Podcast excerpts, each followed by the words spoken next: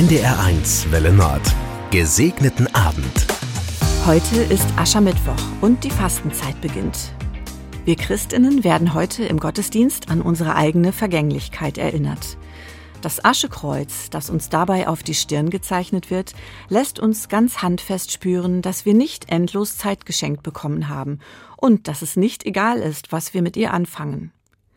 Aber nicht nur religiöse Menschen beschäftigen sich in den nächsten Wochen damit, was es wirklich braucht im Leben oder wie wir mit unseren Ressourcen umgehen. Manche verbinden die Fastenzeit auch mit einer Spendenaktion, um anderen Menschen zu helfen. Für mich ist der Aschermittwoch kein Tag, an dem ich Trübsal blase. Im Gegenteil, ich kriege jedes Mal wieder so einen kleinen Schubs, als würde Gott mir sagen, mach was aus deinem Leben, du hast nur eins.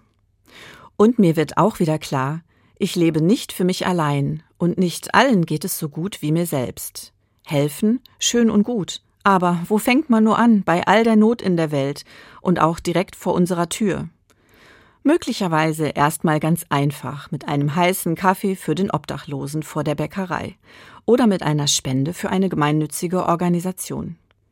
Vielleicht frage ich mich in dieser Fastenzeit einmal nicht, worauf ich verzichten will, sondern ich frage jemand anderen, was ich ihm oder ihr geben kann. Einen gesegneten Abend wünscht Ihnen Maike Kröger aus Kiel.